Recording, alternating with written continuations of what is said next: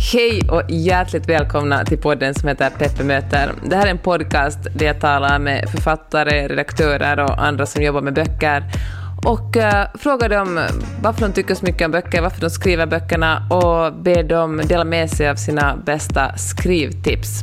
Och idag har jag den stora, stora äran att få prata med Rita Pakalén som har skrivit boken Queera minnen, essäer om tystnad, längtan och motstånd. Hej Rita! Hej, hej. Det roligt att vara med.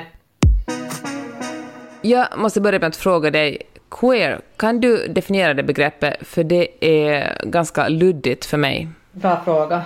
Begreppet är ju jätte eh, mångfacetterat och använt på olika sätt beroende på vem som använder det. Historiskt så har det betytt, har det handlat om en sån här motståndsidentitet, uh, eller inte kanske en identitet utan en sån här normbrytande sätt att kritisera normer som har med kön och sexualitet att göra, att analysera normer utgående från kön och sexualitet. Men här i min bok, och så som många andra också använder det, så är det också, används det också som en sån här eh, synonym för eh, könsöverskridande handlingar och normbrytande begär. Jag kan lägga till att, att på sätt och vis så är jag lite lat när jag använder mig av queer, för det blir liksom en sån här samma en sån här heltäckande term istället för att definiera olika eh, identitetspositioner. Det måste vara otroligt svårt att uh, hitta materialet till de här essäerna eftersom det inte alltid har varit så självklart att man kan vara öppet gay eller öppet hbtqi eller, eller öppet queer som vi säger i den här podden. Jo, no, det, det har varit ett ganska roligt arbete och nu, och nu är det ju, vissa av de här texterna bygger ju på tidigare forskning eller, eller jag använder ju mycket av tidigare forskning så att, så att det är ju inte bara jag som har upptäckt saker och ting men, men, men däremot så Ja, nu det var en ganska intressant resa också därför för att just när jag hade inlett mitt arbete som jag hade föreställt mig att skulle ske till största delar inom på olika arkiv i Finland och utomlands så bröt pandemin ut vilket gjorde att, att att jag sen fick lägga om min plan lite så att jag, jag hann visserligen gå till vissa arkiv före pandemin bröt ut och sen hann jag också under, under vissa perioder av, av, av mitt skrivande när det blev lite öppningar så hann jag, hann jag gå också till arkiv och, och titta på en del saker. Men, men mycket har jag ju också måste helt enkelt söka via olika digitala arkiv. Så, så det har varit för mig också en intressant resa att försöka hitta att att vid sidan om att, att, att många av det, mycket av det material eller de frågor som jag lyfter fram kanske inte hittas på arkiv så har, har den här pandemin också liksom satt en, en extra krok på vägen. Men det har varit roligt också att se hur, hur pass mycket det finns ändå på digitala arkiv och hur pass lätt det är att söka sen på digitala arkiv så att vissa saker som, som jag sen spårar upp så, så kan jag tacka det, eller så skulle säkert inte ha varit lätt att hitta om inte det skulle ha varit digitaliserat och, och gjort materialet så sökbart. Men mycket handlade ju också om att göra pussel och, och liksom att försöka läsa mellan raderna och försöka tolka det som förut har tolkat på ett, på ett sätt och försöka se hur man skulle kunna tolka det på ett annat sätt om man inte använder en heteronormativ eller cisnormativ förståelsehorisont. Och sen är det ju en annan sak också att när vi har, vi har material, eh, i vissa fall så är det ju också Uh, när, man har tol- när man har varit vana att tolka historien ur ett visst perspektiv, så när man bryter mot den tolkningen, tolkningsramen, och speciellt när man tolkar det utgående från frågor som kanske inte riktigt har källor, det vill säga att, att när, vi vet, när vi närmar oss till exempel livsberättelser så kan det hända att man har bränt upp alla brev, alla dagböcker, uh, så man kan, inte, man kan liksom inte bevisa vad folk gjorde i sina sovrum typ utan man, man måste anta att de här två kvinnorna till exempel som levde tillsammans eventuellt var ett par. Och jag tycker också att vi har liksom ett ansvar att, att med dagens kunskap och med dagens perspektiv var, var sådana här frågor inte mera är på samma sätt problematiska och svåra uh, och, och framförallt så är de ju lagliga. Mm. Det, vi har rätt att älska vem vi vill och vi har rätt att gifta oss och så vidare. Så i dag, ur ett dagens perspektiv så har vi också ansvar att försöka ställa nya frågor till det material som man har tolkat på ett visst sätt förut. Och inte, och inte kanske liksom det att, att man kanske för hundra år sedan eh, ville sopa igen spåren så betyder ju inte att man nödvändigtvis i dagens, om man skulle leva idag, skulle ha gjort samma sak. Mm.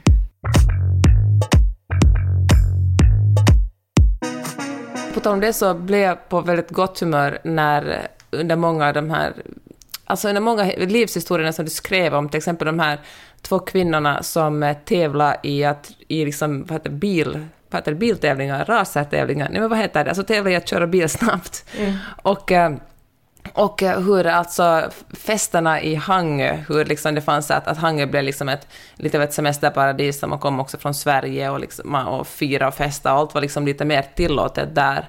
Och eh, jag tänker att när jag, när jag sådär slentrianmässigt tänker tillbaka så tänker hur det var förr i tiden, så när du skriver om hur roligt folk hade så fattar jag det är klart, det var ju på samma sätt människor då som vi är nu och folk hade ju, kände ju på samma sätt som, som vi känner nu och hade, men det är ändå, eftersom det är så inte dokumenterat i samma mån som, som, eh, som man kanske dokumenterar fester och ståhej nu, så liksom blir det lätt att tro att man levde... Alla var bara pryda och satt så stela in i en, en kamera.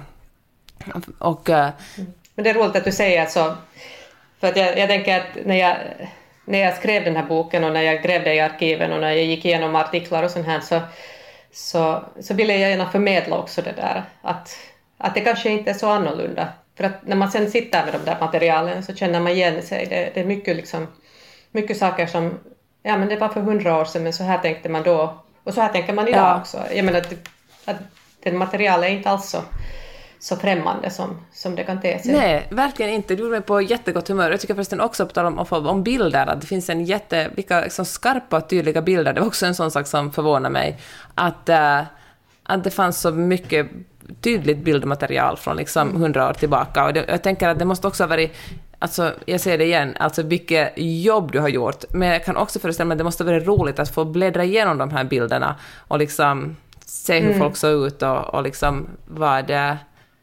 Ja, vem som var objektet i bilden. Och eh, ja, det var... Mm.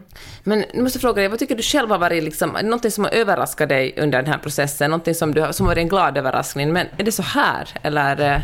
Ja, kanske alltså, en sån här sak som när jag, i och med att jag då inte kunde sitta på arkiv så mycket som jag hade tänkt, så satt jag istället på sådana här digitala arkiv, mm. eller bläddrade igenom digitala arkiv och, och en sån här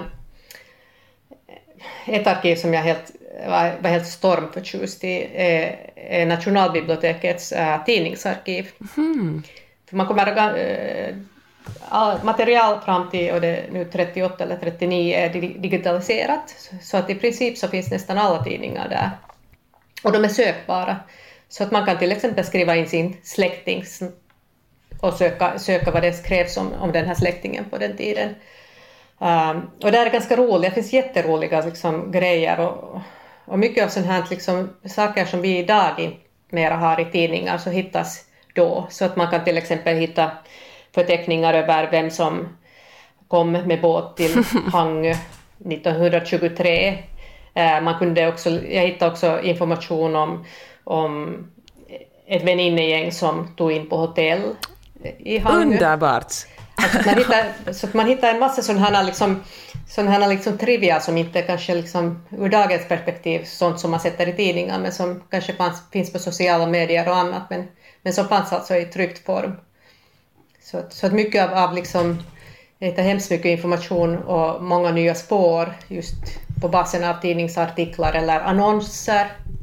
Och sen när man hittar någon annons som, som har med no, eller artikel som har no, med någonting med, med det som man skriver om, så kanske man hittar samtidigt någon annons över till exempel att nu har det kommit in blodapelsiner till Helsingfors. Och det är också sådana, på något sätt sådana glada överraskningar att aha, ja, 1900, var det nu sen? Ja. 10 så har, nu har det kommit en leverans med blodapelsiner. Alltså otroligt fint. Men jag tänker, alltså materialet är ju oändligt. Hur, vad söker du ens på? Alltså visste du att du ville skriva om, om, om ett vis, vissa personer och, och leta upp deras namn, eller, eller vad, vad börjar man ens?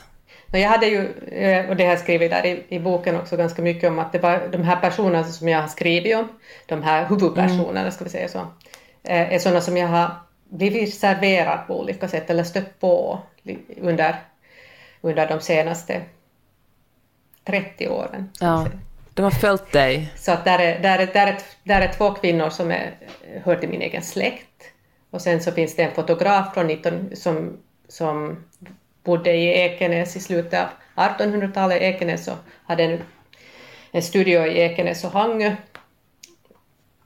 Och, och henne stötte jag på under min, min, ja, när jag jobbade som tonåring och, och i början av studietiden på Ekenäs museum. Så det finns liksom, och, och sen är det andra personer som jag stött på lite senare liksom genom andra projekt som jag hållit på med och plötsligt blir det så här att hej, att det finns en sån här person, Harald Galén, mm. och här finns ett sånt här material som, som skulle kunna vara intressant att undersöka. Så det finns mycket sådana trådar som jag har liksom länge burit på, berättelser som jag tänkt att det här måste ta reda på, att vem var den här personen, vem var den här fotografen, hur kom det sig att, att Vera Hjält gjorde allt vad hon gjorde och, och vilka var hennes väninnor som hon omgav sig, med, omgav sig med.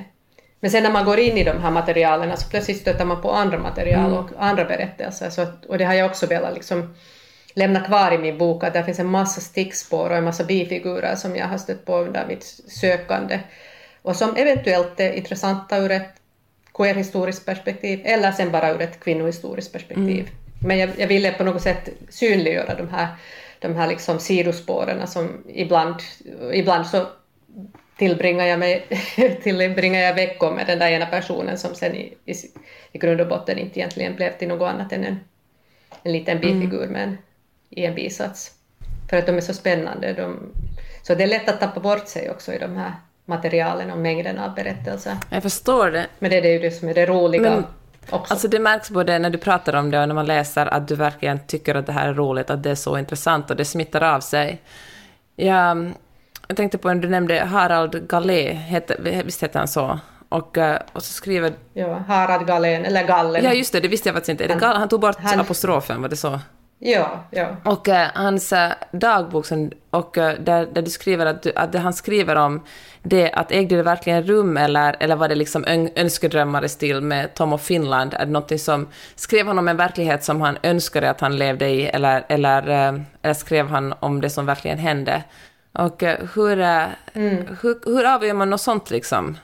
Man skriver in det i texten uppenbarligen, mm. men Ja, no, det är ju på det, på det viset svårt att, att, att veta, det vet vi ju själva också när vi skriver dagböcker eller när vi skriver, skriver på Facebook, att, att vi är kanske inte alltid så uppriktiga. Mm. Eller vi berättar en del av sanningen men kanske inte hela. Eller så, ja, på sätt och vis så kan man ju tänka sig att den här dagboken också är ett sätt att ett slags Facebook, men, men utan, utan att, att nödvändigtvis ha en läsare i åtanke. Han skriver ju den här dagboken alltså som, som Harald Gallen skriver skrev och som jag refererar till så börjar, inleds i slutet av, ja, i början av 1900-talet och så, så de här två dagböckerna som jag jobbar med så fram till 20-talet, mm. 1920-talet och, och det är ju en ganska lång period och, men där i början så, så man, man ser å ena sidan så finns det liksom en dröm om en tilltänkt läsare men, men, men det finns också mycket, en del saker i den här dagboken som tyder på att han kanske inte var så öppen som han låter förstå. Mm.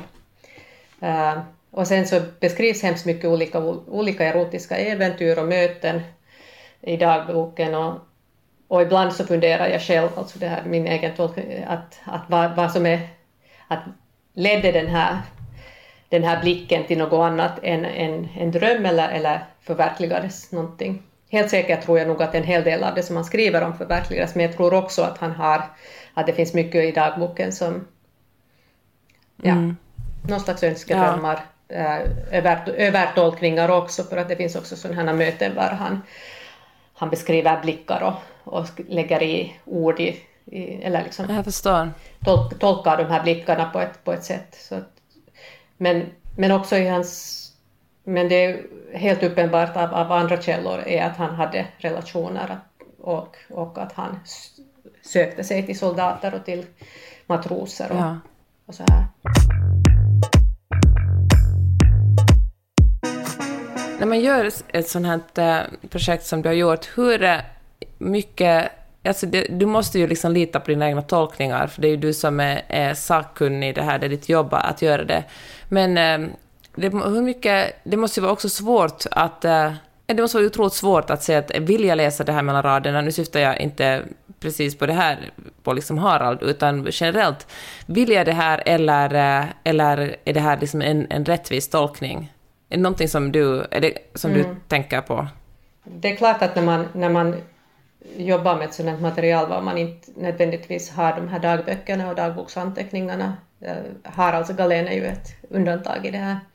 Och brev som, de flesta breven är brända och så här, så blir man ju tvungen att, att liksom i, i vissa må, i viss mån också tänka, göra sådana här tänk om-tolkningar. Mm. Mm. Att, att om vi vet att, att en person inte har levt med det motsatta könet, vi vet att den här personen kanske har levt med en annan kvinna, med liksom en av samma kön hela sitt liv. Mm.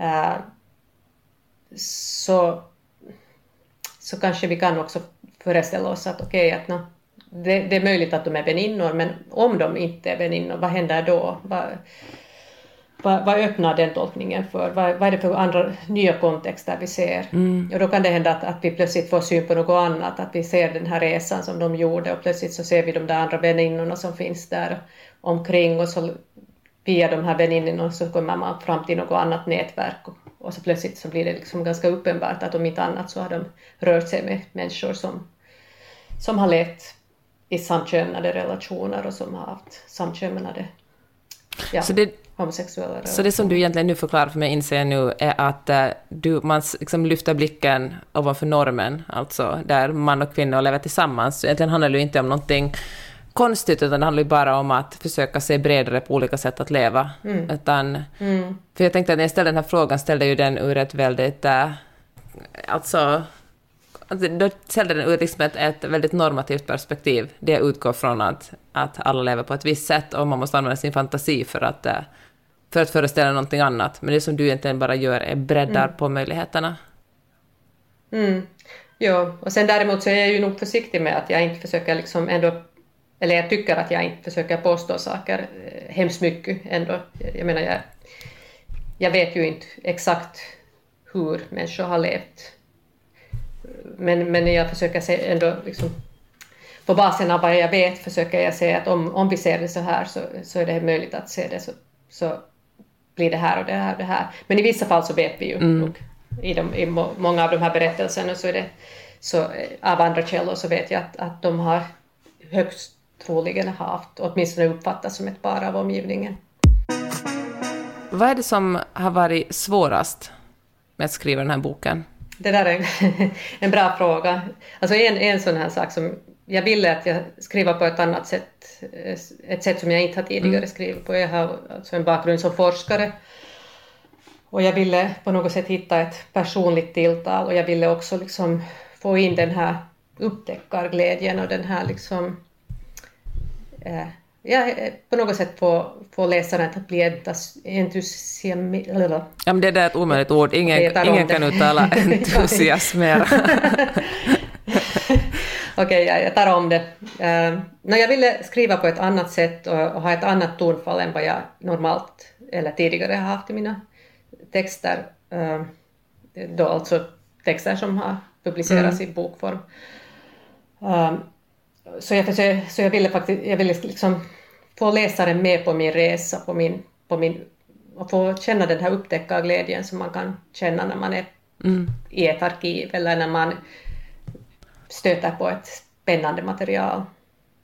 Uh, så, så mycket handlar det också om det där tonfallet, att försöka liksom, och sen att balansera mellan att, att ändå liksom ange källor och, och ge möjlighet för den som är intresserad att hitta vidare, uh, men inte göra det så tungt på, på sådana här liksom noter och, och sådana här liksom källförteckningar och annat som, som, som jag kanske i en sån här vetenskapligt sammanhang skulle ha haft.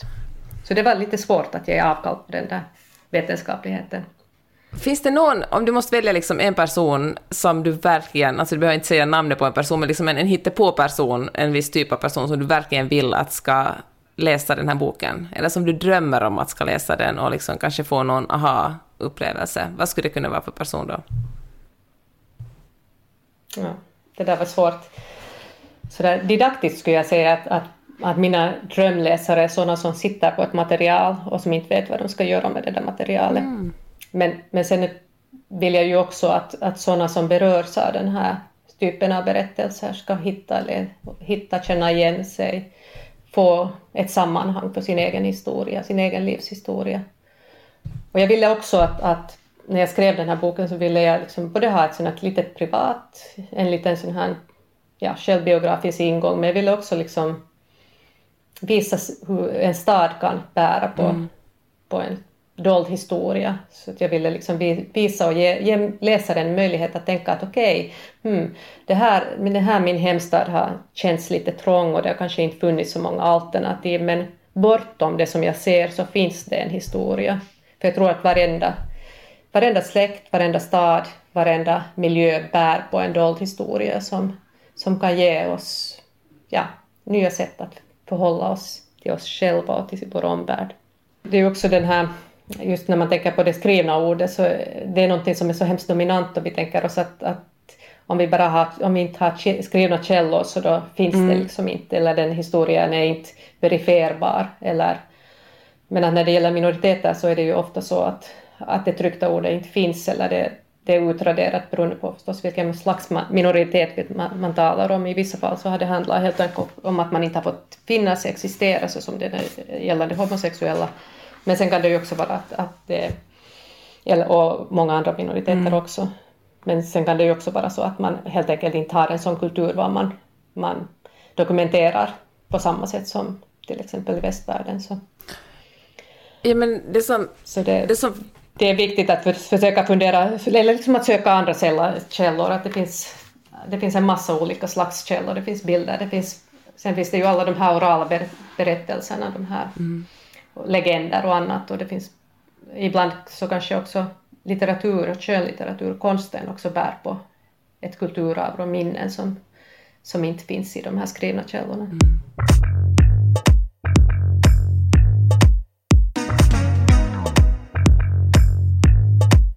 Hör du, ähm, jag ska ställa dig fem frågor som jag också har ställt de andra jag intervjuar i den här poddserien. Och jag börjar med den första frågan. Vad läser du just nu? No, jag har just avslutat Det röda rummet av Kai Porgia, ja. så det passar ju bra i den här. Det är verkligen perfekt. Det var som du hade förberett dig för just den här frågan. Ditt bästa skrivtips? Jag tror att det är nästan det att man har en deadline.